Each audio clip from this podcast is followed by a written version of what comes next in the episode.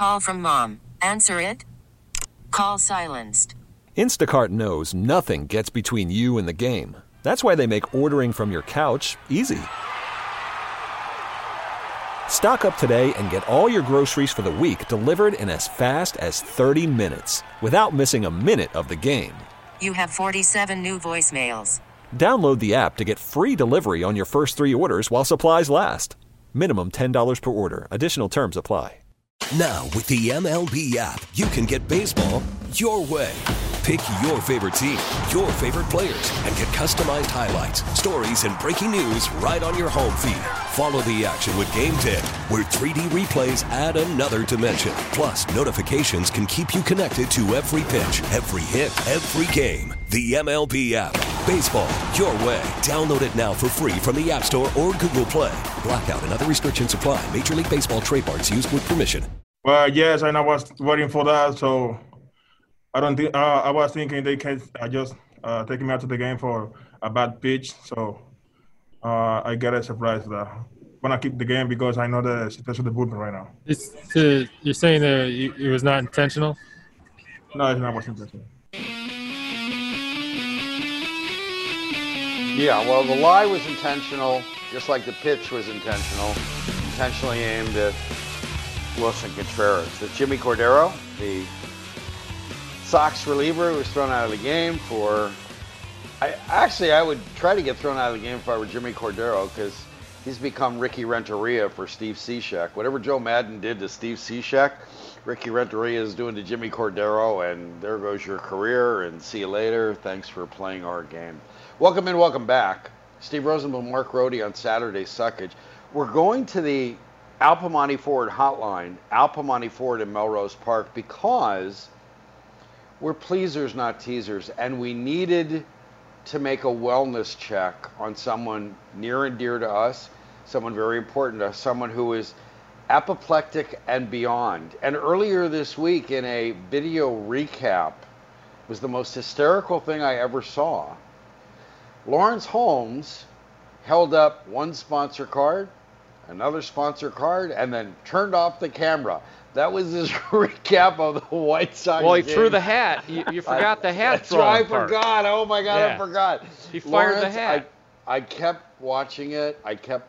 I, I didn't break it down well enough to remember the hat thing. I just that was the most spectacular thing I ever saw. But it prompted us, especially after yesterday's, you know, bad, bad gutless, and stupid performance, as Dean Wormer would say. We needed to make a wellness check on you because we know there were drinking tools set out in your video. We just wanted to see how you were today. So, update us, would you please? I am doing fine. I thought that yesterday was was high comedy uh, for for the White Sox, and I actually like I I was angry on Wednesday, and I was really angry on Thursday with what happened with the White Sox. But yesterday, I just kind of laughed at it because here, here's what. And first of all, I was I've been experimenting with Venezuelan rum. So that's why, like last night, I made a little like, little cocktail and it was delicious. Um, but I'm just laughing at them because you can't be the we celebrate Tim Anderson team. Like you can't be the team that has all these promos of your best player in in a seminal moment. I think for White Sox baseball, chucking his bat after after hitting a home run off of a Royal, and then all of the stuff that happened with the Royals and the Royals throwing it to Tim Anderson. You can't be that team. You can't be the super swaggy. We only button our jerseys up to the third button team, and then when Willson Contreras outswags you with a bat flip to the heavens, you get mad. I, I thought it was I, I, I thought it was really funny. I and I, I especially thought that Ricky Renteria getting pacified by umpires while he's desperately trying to get thrown out. Like if you're going to have a tantrum, then have the full tantrum. Like don't go halfway with it. Mm-hmm. Act a fool. If you're going to go, go out that way. In, instead of having the umpires basically be like, "Oh, that's adorable that you're doing that thing, Ricky." pat you on the head And then I, I don't even know what Coop's doing. Like I don't know if I've ever seen where the manager and the pitching coach come out at the same time. Like I would have tossed Coop immediately from from that. Like as soon as he he stepped out onto the dirt, he would have gotten tossed. So that's that's all that I was saying. That you you can't be the super swaggy team and then be mad when someone out swags you. Well, Lawrence, what it showed me too was that pitchers still hate the bat flips. That the players have accepted them, the fans have accepted them, but the pitchers hate the bat flips. So to me, not excusing it at all, but Jimmy Cordero is is doing that solely for Dylan Cease, I think, in that spot because pitchers might say they don't care about the bat flips, but they still care about the bat flips. I guess my question is is are pitchers allowed to get mad at bat flips? Sure. And and what you can do is you could get the guy out and then you can celebrate. Like the next time that Willson Contreras comes up, you can get him out and then you can celebrate. I do think that there may have been a little something extra.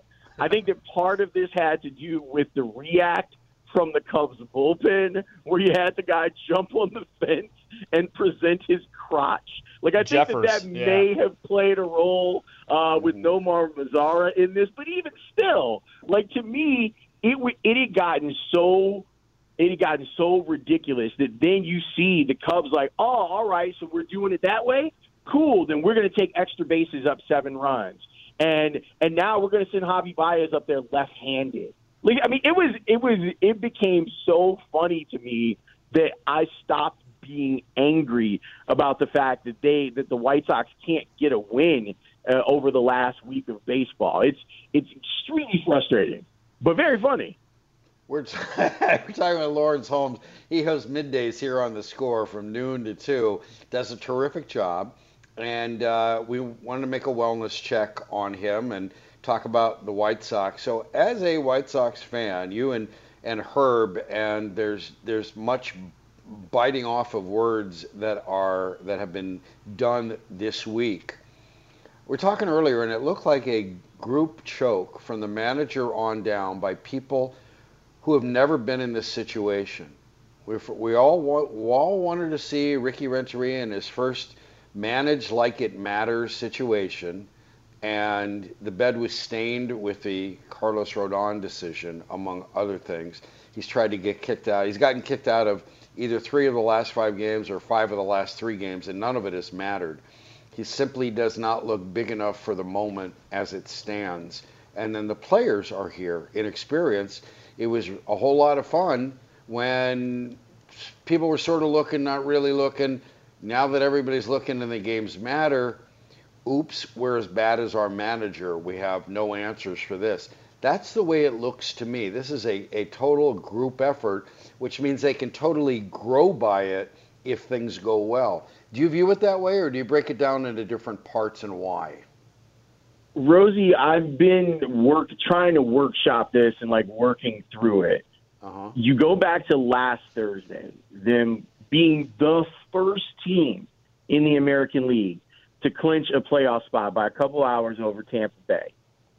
And from that moment on, it I, it's I think that it's fair for a White Sox fan to go, did they take their foot off the gas?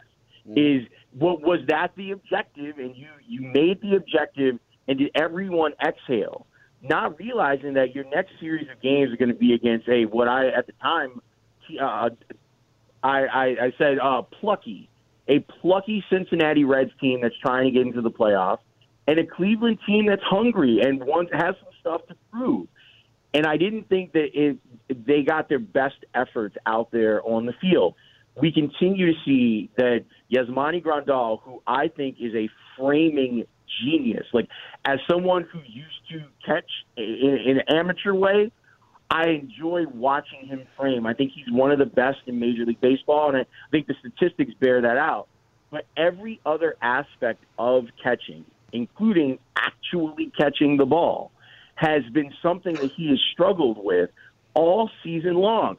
Whether we're talking about plays from the outfield like last night, where you have a good play, you have a guy out at the plate, but he can't hold on to the ball because he's trying to swipe tag instead of covering up with two hands and and getting the runner coming down the line, or the foul pop up that he missed, or the play from I think it was Jimmy Cordero where you have the tap back to the mound in a force situation and you have a, a toss and he doesn't catch that. It's those things that are frustrating. You have pitchers not covering first base, and that's been a thing.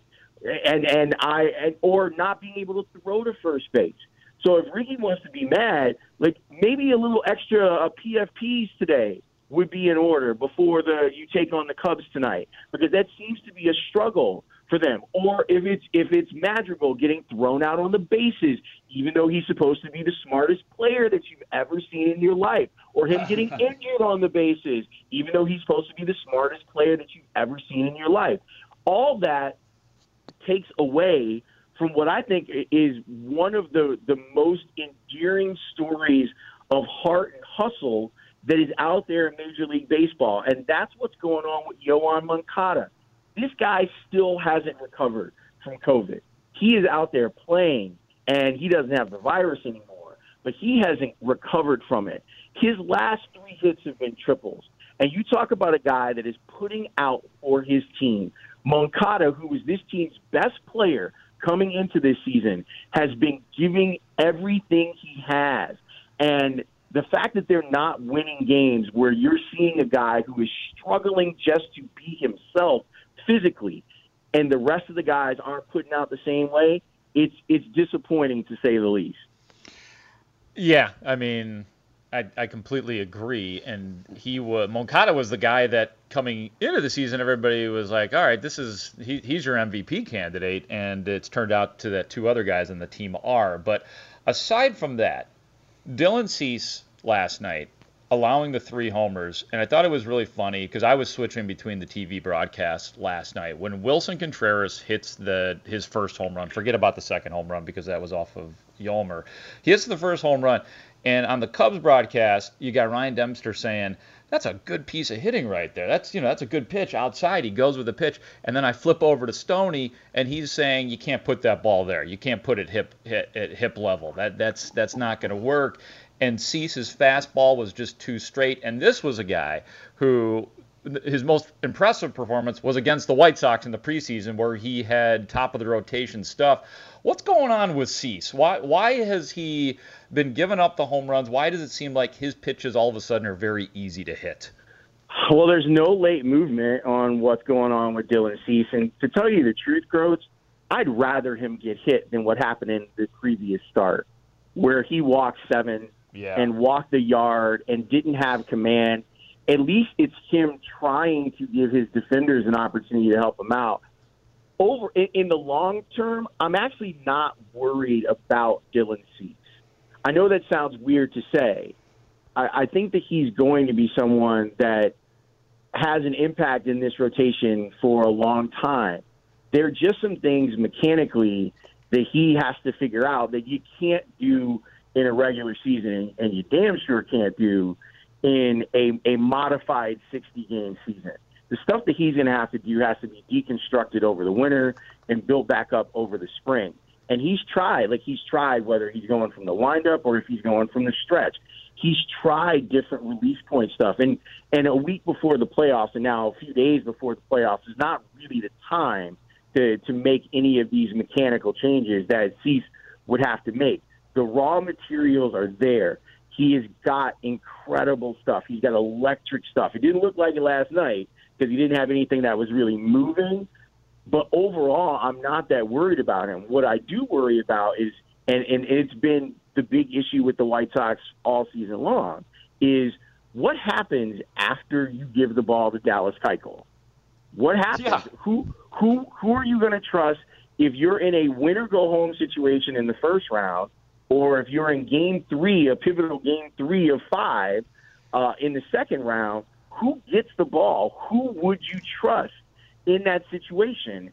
And they were hoping it would be Dylan Cease, but I don't even know if Dylan Cease makes your wild card round roster because there's no place for him. You're not going to start him in Game Three and you're concerned about some of his control issues, so that doesn't make him a really good candidate for the bullpen. This has been the issue. What they they were able to hit their way out of it for most of the season, and now when they can't hit their way out of it, all of those other things kind of come back, and, and you go, how good is this team? And, and the answer is pretty good, but with a lot of flaws. This could sound crazy, but I think game three for the White Sox might be an opener situation where it's a bullpen day that of, of, which Garrett Crochet might be a part of. That might be your best way to go because you're right. Even Dane Dunning at this point, you can't just assume that Dane Dunning is ready to be the guy in a in a game three scenario. So I wouldn't be shocked, and I don't think it'd be a horrible idea to try the opener thing in a game three scenario. Maybe, but then you got to worry about length, and that's why like the performance of a guy like Gio Gonzalez last night is so disappointing, and and what he's been the last couple times that he's gone out to the mound because ideally that's one of the length guys that you would go to in a situation like that, and now I'm, I'm wondering is your game three starter Reynaldo Lopez? Like he's hmm. been good since he's come back from Schaumburg, but these are the eternal questions with the 2020 White Sox on what do you do if if you and, and my thing is with the matchups with Giolito and Keuchel, you're obviously going to see the other two really good pitchers from the other team. Are you going to be able to put forth the type of offense that you need to to give you a chance to win those games? That's the one encouraging thing about what happened in Cleveland.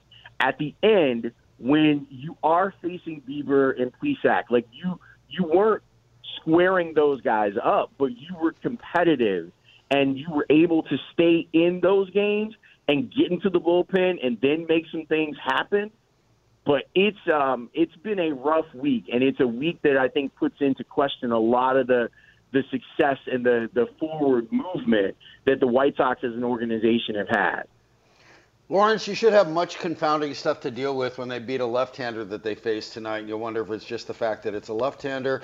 But as long as you have that demon run, that demon rum right by you, I'm sure you'll be all right. And I'll be looking forward to seeing your Loho recap. I want to thank you. Well, they haven't lost to a lefty this year, right? They, I'm they have saying, right? to sweep lefties I'm, tonight. That's what, I'm, that's what I'm saying. Jon Lester has a 1.64 ERA in his last two outings. But you know, the Sox do that against lefties, and you might be able to play it off as, oh, that's what they do to lefties, but they need to do it to somebody, and they need to do it now, or Loho's going to run out of demon rum, and we don't. Hey, speaking of Loho and all the Loho forums, by the way, you know, Steve, Steve and I have both been on House of L, Lawrence, and not yeah. to get too serious, but who was the better interview, Steve Rosenbloom oh, or Mark were. Grote for you House were, of L? You dealt, you were Mark. You dealt with real life. you and Lawrence, you and Lawrence dealt with real life. I mean, I had people uh, talking to me about it, and even the replay. Lawrence, you played the replay. You replayed part of it um, later on, and it was. I had people commenting to me about like how I said, yeah, people couldn't get out of the car. That's how good it was. I I, I surrender. That's it. Game over. You win. Wow. I think that that that Groats like the overall interview and like the emotion of it was it was at a higher volume with the Grote interview. I think Rosie told incredible stories. The Reggie Jackson story, the Michael Jordan stuff, like those both episodes are are near and dear, and both have done really well. And Gross, yours is one of the, the, the most downloaded episodes of House of L that there's been. Like wow. you're in you're in the top 5 Like mm-hmm. you're in the top five with Jason Jesus. Goff. Oh my God! So wow. So so, but Rosie is actually tracking in that direction. Uh oh, you're coming to get me, Rosie. Well, I, I, will just say that Lawrence, it was very generous of you to give both of us you, one of your platforms to talk to you about and to tell stories. And I, you know, I've been a fan of stories, and I have those to tell. I love listening to them, and it was a great opportunity to sit down with with a friend, with someone I really enjoyed talking with, and someone who I think is the best interviewer on the score. You give your people an opportunity, you give your guests an opportunity to talk. And I enjoyed it tremendously. So, Saturday Suckage, thanks you for having us both on, and we're grateful. I thank you both for being on. Go check out the House of L podcast, subscribe, give it five stars. Go listen to Steve Rosenbloom's episode. Go back and search for Mark Grote's episode. I guarantee you will if you love this show, you will love both of those episodes on their own merit. Boys, Right. have a wonderful And- rest of your day. Thanks, You- Lawrence. You too. Thanks, Lawrence. Well, we needed to make a wellness check.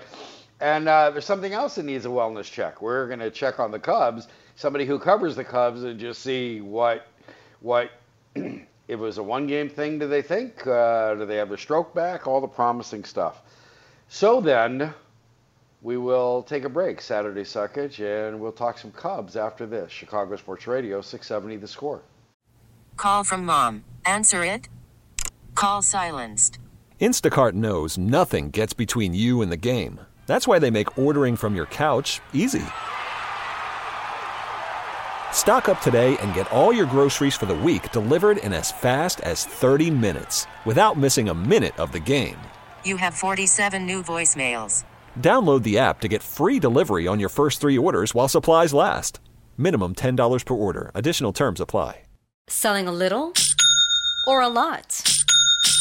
Shopify helps you do your thing, however you cha-ching. Shopify is the global commerce platform that helps you sell at every stage of your business. From the launch your online shop stage, to the first real life store stage, all the way to the did we just hit a million orders stage. Shopify is here to help you grow. Whether you're selling scented soap or offering outdoor outfits, Shopify helps you sell everywhere. From their all in one e commerce platform to their in person POS system, wherever and whatever you're selling, Shopify's got you covered. Shopify helps you turn browsers into buyers with the internet's best converting checkout, 15% better on average compared to other leading commerce platforms. And sell more with less effort thanks to Shopify Magic, your AI powered all star. Shopify powers 10% of all e commerce in the US. And Shopify is the global force behind Allbirds, Rothy's, and Brooklinen, and millions of other entrepreneurs of every size across 175 countries. Plus, Shopify's award winning 24 7 help is there to support your success every step of the way. Because businesses that grow, grow with Shopify. Sign up for a $1 per month trial period at shopify.com slash odyssey podcast, all lowercase. Go to shopify.com slash odyssey podcast now to grow your business, no matter what stage you're in. Shopify.com slash odyssey podcast.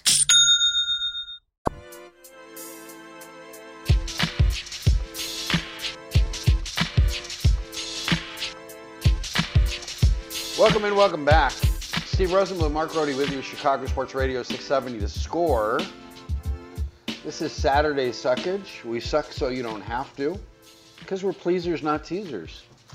We are broadcasting live from Hyundai Studios, brought to you by your local Hyundai dealers. And um, so, some programming information. Uh, before we get out of here today at 2 o'clock, uh, the Inside the Clubhouse gang, Mike Esposito, he used to be on this show, sat in for Matt Spiegel and sat with Brass, uh, Bruce Levine. And Inside the Clubhouse had Rick Hahn on, and there were some terrific things Rick Hahn had to say. We will bring you that interview later in the show, including including Rick Hahn having a savvy take on Jimmy Cordero's pitch that hit Willson Contreras and a ruckus after that.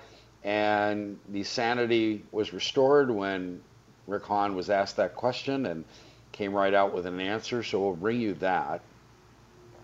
Top of the hour, we'll talk with Josh Nelson of the Sox machine because we want to see if the machine is all broken down or whether it might get healthy against a left-hander tonight. And the Cubs and Sox, just to remind you, the Cubs and Sox are on all weekend on the score. The Wintrust Crosstown Series is presented by Xfinity. XFi delivers blazing fast Wi-Fi with no curveballs. Bears programming this Sunday from 9 to noon. The pregame hub, Patrick Mannelly, Olin Kreutz. They are the Bet Rivers pregame show presented by Mail Medical. And then the, the prop swap post postgame show.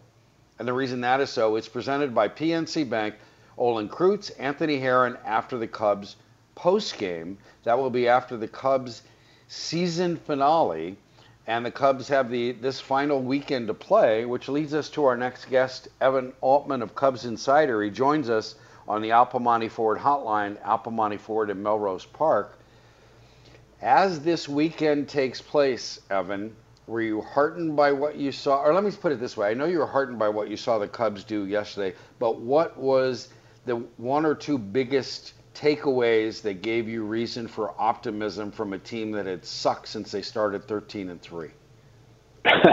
yeah, I think uh, uh yeah, putting sucked is putting it mildly when you drop three straight to uh, to the worst team in baseball. But you know, I, I think the thing, you know, what we saw last night is a team. You know, the Cubs have been pressing a lot. What we saw when you've got guys like Kyle Schwarber and Javi Baez and Willson Contreras all struggling, the thing that they usually do really well, uh, particularly Schwarber and Javi, what we saw from them last year is when they were pitched outside, they would ride it and they would take that to the opposite field, and that's what we saw was these home runs going oppo. And and when the Cubs are doing that, when they're when they're not trying to force the issue, uh, when they're taking what they're given, especially with Schwarber, who's uh, notorious, at least to me, uh, for staring down uh, strike three. Uh, you know, he, he took two pitches, he gets into a two strike count, and then he drives one opposite field. You know, Contreras sits on a 99 mile an hour fastball, takes that out. Javi hits the home run and then turns around and bats left handed and hits a double. I mean, that was a little bit. But and, and as as goofy as that is, right? You hit a double against a position player. You're batting left-handed. That feels like, you know, a, a beer league type of a, a moment. But that's the Cubs were having fun, and we haven't seen them have a lot of fun lately. So uh, I think that was really uh, above anything else. That's probably the big takeaway. Is it just looked like they enjoyed the game.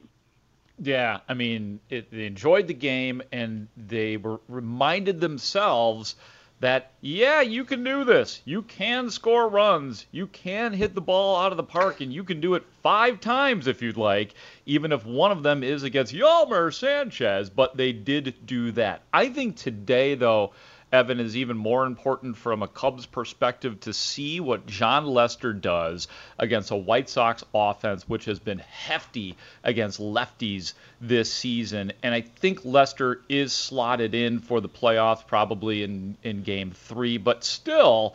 I think that this this will show today if Lester is back on track. Do you agree with that, or am I putting too much into today's game for Lester?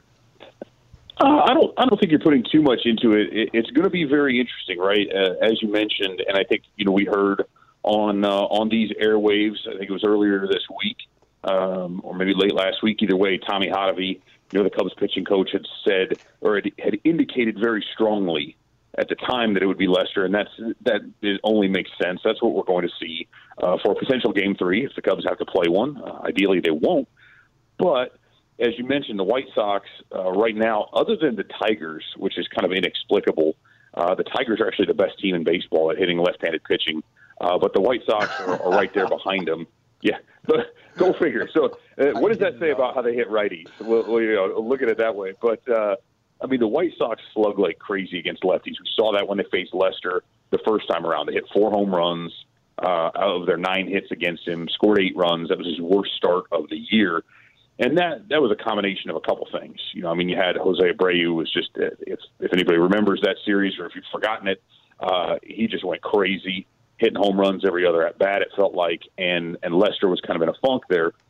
If he can come back and and I don't think he needs to be lights out in this one, but he needs to be that sharp Jon Lester. Needs to be able to kind of hand uh, maybe hand the White Sox a very rare loss against a lefty I don't think this necessarily says anything. Just because the White Sox are so good against left-handed yeah. pitching, you know, but it, it would be for them to be able to clinch. And here's the thing: is like the Cubs have been backing toward their magic number for the most part before last night. It would really be special, I think, for Jon Lester to be the pitcher uh, who clinches that, who knocks down that magic number, rather than having to hope the Cardinals lose or to wait for another win tomorrow. So um, you know, does it does it say anything really in particular? Not necessarily, but I think a game like this could give Lester and the Cubs a bunch of momentum if he's able to pitch well. So it's a, I, think it's a win-win for them either way. We're talking with Evan Altman, Cubs insider, and you can uh, listen to us on the score. You are listening to us on the score and radio.com app. So the Cubs right now are the third worst um, division winner, uh, assuming they're going to win the division. They're they have the third spot. They'll be facing, if the season ended today, they would be facing the Miami Marlins. The Marlins would be making their first playoff appearance since 2003. Anything mm. of interest happen that? Any? can you imagine the run up to that playoff series, Evan? I, you know, I, I what's going to be wonderful is that they'll all be national broadcasts. So I'm sure there will not be any old tropes. Jesus. You know, we're not going to have any of that stuff regurgitated at all. So really, really looking forward to that. Uh, I tell you what, that's going to be Will a there lot be of fun. card? You think there'll be cardboard cutouts in a particular seat down the left field line? And uh, if That's if right. Is, is somebody going to like break into Wrigley and, and try to put them there? You know, get the guy who took the tractor at, at Milwaukee. You know, do we get somebody to come? Right. The Fox, maybe if it's a Fox, it was. They have the early games? They can they can do their computer overlays of. Uh, you know, they'll just put all Steve Bartman across, like they they showed us how they can put their computer graphic fans there. But no, I mean, I think it's it's it's going to be interesting though because you know this is a those Marlins teams. I mean, the Marlins have been in the playoffs twice. They've won the World Series twice, so I'm sure we'll hear about that as well. But uh, you know, as much as it's kind of an odd year and everything else, they have a couple of really really good young starting pitchers who could give the Cubs or, or any team fits. So you know, I think going into the season, if somebody said they get to you get to play uh, play the Marlins at home for three games in the playoffs, I think that would be something anybody would choose. But uh, that's that's definitely going to be an interesting matchup, though, and I, I think it's one that the Cubs can't uh, can't overlook. That's for sure.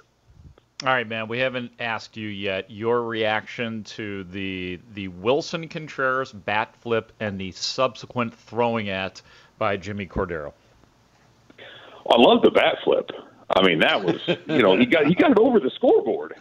You know when they when the camera pans out, there's this bat just flying up above, and and you know uh, I what I found interesting, and you know we're all prone to uh, to little bouts of of hypocrisy or or certainly um, you know double standards. But it's kind of interesting that the the Sox have been out kind of in front with Tim Anderson of this whole let the kids play, let's have fun, bat flips for everyone and, and then you know Contreras. Now, I, perhaps when he bat flipped the walk, uh, that that may have uh, drawn the ire of a couple people. But uh, but I love you know Cordero comes out, and I mean he busted him inside on the first one. Now when you throw a 98, you know it's one thing to flip a curveball up there and kind of plunk the dude like hey. Here you go, but you're throwing 98. That can do some damage, and and he kind of he had the look, you know, he had the sleeve rolled up, looked like he had the the pack of lung darts in there, you know, kind of like a carny. I mean, he just looked like he was uh, he was a little bit upset, and uh, you know, he, he got run as a result. I just I think it's foolish. I, I hate the idea of throwing at a guy, uh, not just for the health reasons and, and things like that, but to me, uh, and the game wasn't close, so it didn't really matter. But why give a team a free runner? You know, you're trying to be competitive, you're trying to win, and Contreras ended up coming around to score on that one, and then he hit another home run. So it's like you, you just don't don't give somebody a reason to really be angry with you or to try to exact his own revenge. I, I thought the whole thing was foolish on uh, on Cordero's part, and I was I was happy to hear Rick Hahn's statements uh, earlier. I know your listeners will get a chance to hear that again, but you know, you know, you don't want the guy to showboat. Don't give him a reason to. And the most uh, hilarious part too was the the one thing we did. Sorry, Evan. The one thing we didn't mention was too. Steve and I at least didn't mention was the hilarious Willson Contreras slide into home plate unnecessarily after he had been hit by the pitch. Did you did you guys notice that the slide? I Yeah. completely forgot that. Yeah. And laying the bat that was down fun to see. gently. When when he hit the homer off Sanchez, he laid the bat down gently. So I assume the Sox would hit him again today uh, because he was acting gentlemanly, and I'm sure he was taunting them. So I'm sure the Sox will hit him again today. That's what I expect. If, if you get a chance, watch the video of it and look at the Cubs dugout for the reaction, and watch Rizzo. Rizzo almost fell over the top rail, just laughing and, and slapping it when when uh, when Willson flipped the bat. I mean, it's just. And but those, those are the things again. That's what I was talking about earlier. Is they they're having fun. I know a lot of people have gotten on them for chirping in the home dugout, uh, and we we certainly heard a little bit of back and forth after the hit by pitch. But uh, again, those are the, these are the things that you know. It's I don't really consider it much of an actual rivalry, but uh, these two teams both have a whole lot to play for, and both are very very frustrated with the way they've been playing. And so you do. I think that factors into it on the White Sox part as much as anything that happened in the game. I mean, when you drop five straight and you're getting your brains beat in, uh, for your sixth straight loss. You dropped to third place. Uh, obviously, that's going to manifest in, in a few different uh, actions that, that maybe wouldn't otherwise have been there. Evan Altman of Cubs Insiders is joining us here on the score on Saturday Suckage. And the idea of Rizzo going nuts was real interesting because it was Rizzo who um, was encouraged, Contreras said, by Rizzo con- encouraged Contreras to say, if you hit a home run, pump up the team, do a bat flip or something. It's exactly what he what Rizzo told him. Contreras does that, and then they do that. And so that's that's a very that's the way the, the this group of Cubs has talked about itself. We're we're providing our own energy, our own our own motivation, our own momentum. That's what David Ross has talked about some of the players. But let's talk about David Ross. He's going to the postseason in his rookie year. He is there's some Kimbrel moments where he lost games, but then he attempted to rectify that and just with whatever tough love David Ross has, evaluate the way he has managed this team this season, such as this season is, Evan. You know, I, I think um, I think there's there's definitely been some ups and downs to it. I know early on, you know, I, it, it felt as if he was really navigating things quite well and, and kind of uh, using that same sort of energy that he had brought, or the the same sort of vibe that he brought as uh, you know as Grandpa Rossi when he was the backup catcher, and, and sort of being the guy, not maybe in the middle of it, but at least at the periphery of of sort of driving these guys to be energetic, to be themselves, and uh, and we saw a team that was focused, that was playing well, that was playing fundamental, uh, fundamentally sound baseball, and you know, once those things sort of start to fade a little bit, you know, we, we saw a few of the uh, a few of the warts here and there. You know, I think um, I think when it was on a couple weeks ago, I had talked about some of the interesting decisions made with the bullpen, pinch running, pinch hitting, and, I think those are the things where you know it takes experience. You have to kind of figure your way around the team and find out who and what you've got. And over these last couple weeks, we've really seen a few guys come into their own a little bit, despite the the loss of Rowan Wick there at the end. Um, you know, Kimbrel is pitching better. Jason Adam, Ryan Tepera, guys like that. Even Dan Winkler is really coming around, and I think Ross is getting a better feel for how to use those guys, and we've seen him do a better job of when he's going to insert Billy Hamilton as that runner. I, I think he's getting a better feel for those little moments uh, that can kind of turn the tide a little bit. And uh, you know, and sometimes quite honestly, it helps whether you're either blowing somebody out or getting blown out because you can make a few moves and, and get a look at a guy where maybe you wouldn't in a closer game. So, uh, you know, he's still feeling it out. There's still moments where we're going to question and scratch our heads, but it, it feels like he's kind of got his sea legs under him, so to speak, and and obviously he's he better because he's only got two games left to figure it out before the playoffs. Hey, last thing from me, man, is we, we talked about the, the Javier Baez home run last night, then of course the, the lefty hit against Yolmer late in the game. But have you been able to because because Baez obviously has not had the luxury of video, and I know that some of that has been blamed on why Baez has not been great, that you can't do the in-game video thing. But when you've watched the tape, Evan, what what have you have you seen anything different from Baez as to why he has not been as consistent this year, or is it just Baez missing? Because I don't know what to say when people ask me that question, because I don't see a whole lot of difference in Baez's approach. Yeah, it's been really tough to kind of discern. I mean, we've talked before about Kris Bryant, you know, and, and clearly he's been out for a while. His is more injury based. You can look at that and say, okay, I can understand how an injury would cause this. Up until last night, Baez was statistically speaking the worst qualified hitter in Major League Baseball.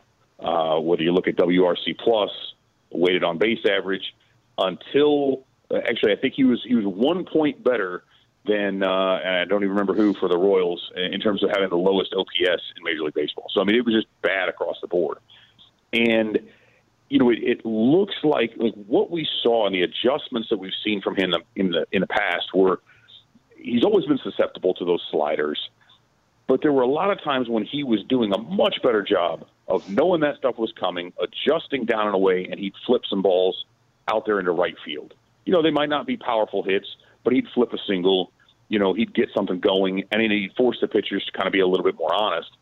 But you know, pitchers are attacking him. They're not afraid of him, and that's a big part of it. He's really been susceptible to the high fastball, and they're starting him with the fastball.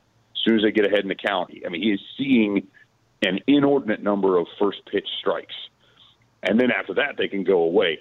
So I think what we saw is they used to try to go away early and just stay away from him, stay away, and he'd be able to look for that. Well, now they're coming in uh, up and in with fastballs and then going away. So pitchers change their approach. He's not really done a very good job, and we've seen how Javi gets into swing mode, and uh, and then he's just lost. And so I, I think it's just a matter of, of trying to make those adjustments and having the short season, whether it be the video, whether it be the lack of fans.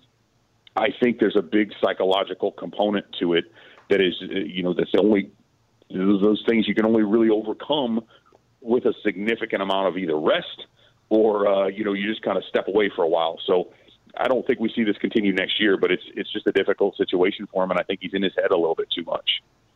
Evan, appreciate your time. Thanks for giving us part of your Saturday. Hope you're well, and uh, and so is Ryan, and uh, we'll talk to you soon again, hopefully.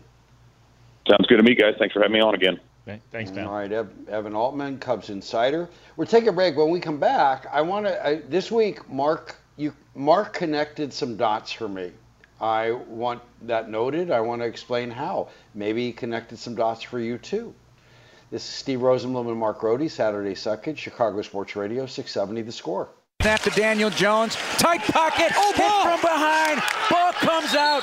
Let's see who has it. Hits it around the 20 yard line, and the Bears take it away. I think it was Robert Quinn. I think it was Robert Quinn that knocked the ball away. Indeed, it was. Top there was Robert Quinn. First as a Bear.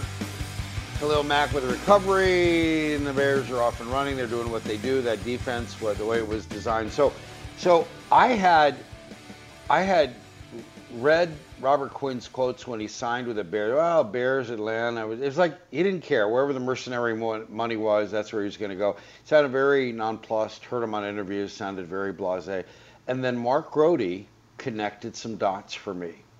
Mark Grote pick up the story. You connected some. You and Matt Nagy con- connected some dots for me about Robert Quinn, and maybe connected dots for fans as well.